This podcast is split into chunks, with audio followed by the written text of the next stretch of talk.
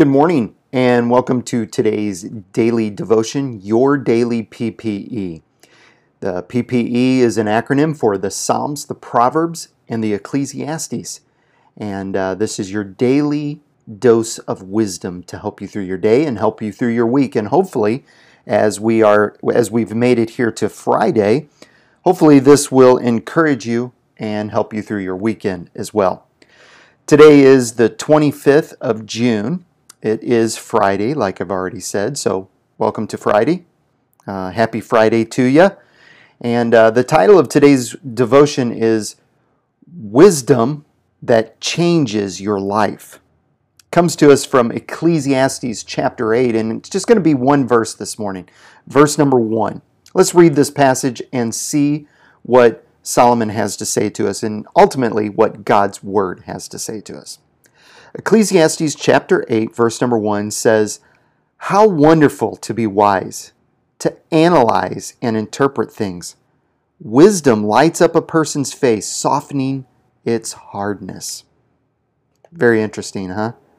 Um, as we have talked before about wisdom, Proverbs tells us and explains to us what true wisdom is. True wisdom, as defined by Proverbs chapter nine, verse number ten, is the fear of the Lord. Proverbs nine ten says, "Fear of the Lord is the foundation of wisdom.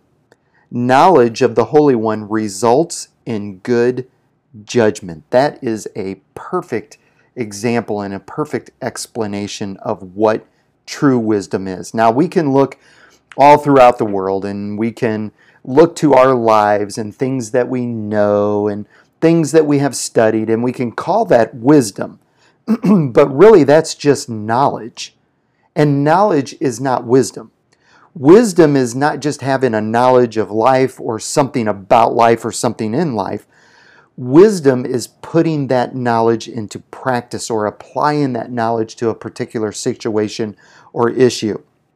I can have all the knowledge in the world about, oh, I don't know, about wood.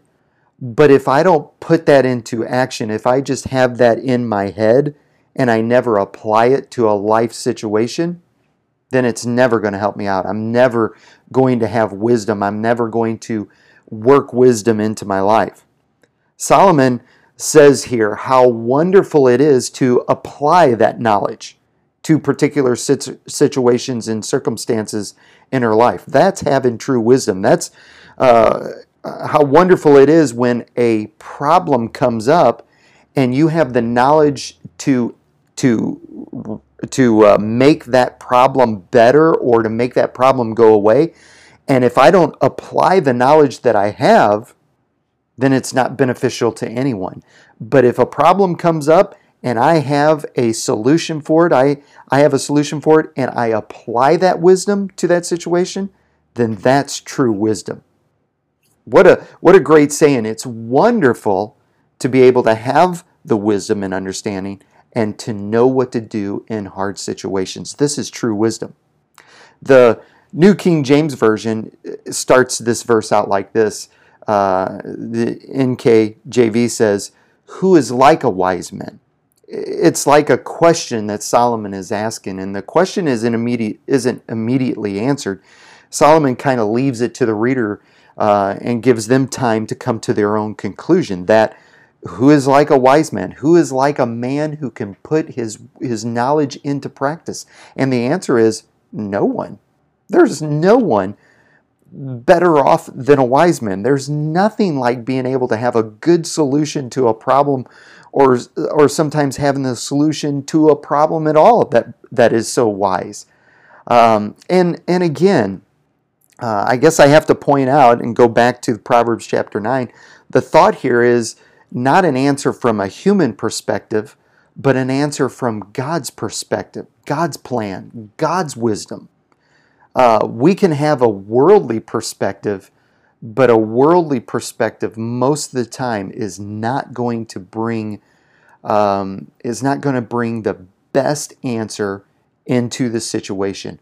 But if we refer to and if we go back to God's Word and if we go to the Lord for uh, our wisdom, then we're always going to have the right answer. We're always going to have the right perspective because God knows how to take care of us, and God's wisdom is the best. Note the wording that Solomon uses here to describe the acts of wisdom. It lights up a person's face. Uh, it's softening, it's hardness. God's wisdom doesn't just change the situation or change the outcome of a situation. God's wisdom brings wholeness to everything it touches, everything it comes into contact with. It brings wholeness. That's why it's the foundation of one's life. When I read this passage, um, I guess I can't I can't help but think about the time that Moses came down from the mountain of Mount Sinai after he had been on the mountain speaking with the Lord, and he received the Ten Commandments, and he comes down off of the mountain. He's been speaking to the Lord, and God has been speaking wisdom and direction and guidance into Moses so that Moses could then go and give that wisdom to the people of Israel.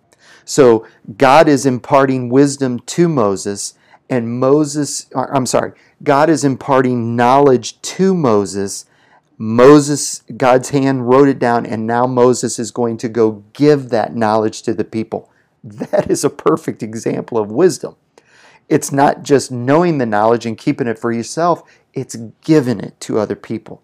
And so anyway, let's go back to the passage here in Exodus thirty-four, verses twenty-nine and thirty. Moses comes down from the mountain after he's been given the knowledge from God and the wisdom from God. And the Bible says his face was radiant. It shone like a light in the middle of the night. Let me read the passage. Exodus thirty-four, twenty-nine says, "And when Moses came down from the mountain, or from the Mount of Sinai, with the two tablets of the testimony in his hands, he was unaware that his face had become radiant from speaking with the Lord." Verse number thirty, "Aaron and all the Israelites looked at Moses, and behold, his face was radiant, and they were afraid to approach him."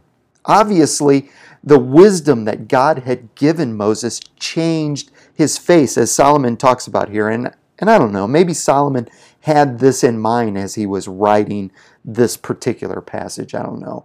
Uh, maybe he did, maybe he didn't. It, it doesn't matter. Uh, what, what matters is, and what I want to point out is the wisdom as he, um, as he gives the knowledge, as he imparts wisdom from God in a particular situation, it changes everything. Wisdom changes the way we view the world. It changes the way we view ourselves, the way, of view, the way we view others. It changes the world around us, and it changes us. The wisdom from God is His Word. The testimony that, that, that Moses had received was God's Word, and now he's given it out. Wisdom is God's Word, and wisdom changes, and God's Word changes our hearts, and it changes our minds, and we'll never achieve wisdom or have wisdom like Solomon speaks about here until we receive it from the Word of God. So, what do we do with this? What can we do? First of all, we have to understand that we need wisdom. It's half of the battle is understanding what we need. So, we have to understand that through our life, through our daily lives, we need God's wisdom. Number two, we have to understand that where the wisdom comes from. It comes from God's Word. Not from the world, not from books. Hear me, folks. Uh, I love to read as much as the next person. I, I read uh, usually at least a book or two a month. But reading books is not always going to give you wisdom.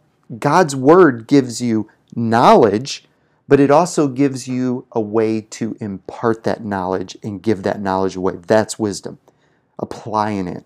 Number three, we need to seek to understand God's Word and hear from Him through His Word.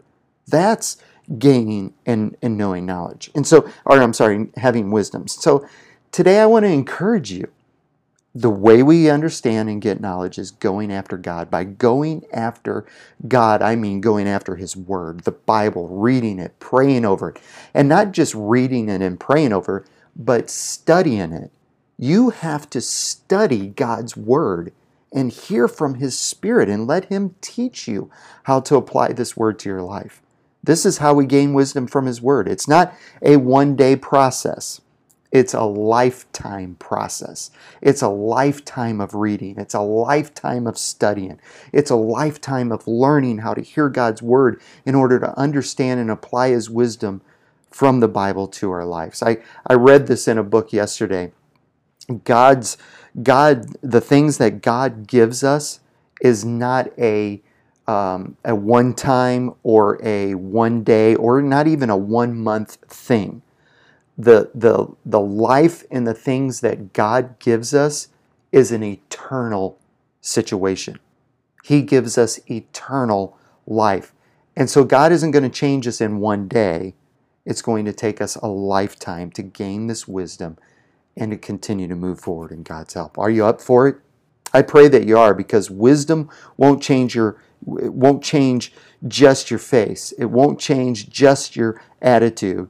Wisdom is what will change your life. Amen. Heavenly Father, thank you for this word today from your word. Thank you for giving us the opportunity. God, your word says in James, if we want wisdom, well, all we have to do is ask for it. And today, God, I'm just praying for those who are watching and listening that they will ask for it. God, I pray that they will understand that they need your wisdom. And where they get it from is from your word. Your word never changes. God, help them not to listen to books or teachers or, God, sometimes not even me. I pray that they would listen, study, and know your word so that they would have true wisdom. God, thank you for your word today. Thank you for teaching us through your word and through the Ecclesiastes today, God, to impart wisdom to our lives and help us as we go through our weekend, God, to continue to apply your word to our lives. In Jesus' name I pray, amen. God bless you. Thank you for joining me today. I hope that you enjoyed this. Lord willing, I'll be with you one more time this week, which will be Saturday tomorrow. And, uh, and uh, we'll look at some more wisdom from God's Word. God bless you. I hope you have a wonderful day, and I'm praying that you have a wonderful weekend. And uh, remember, I'm praying for you.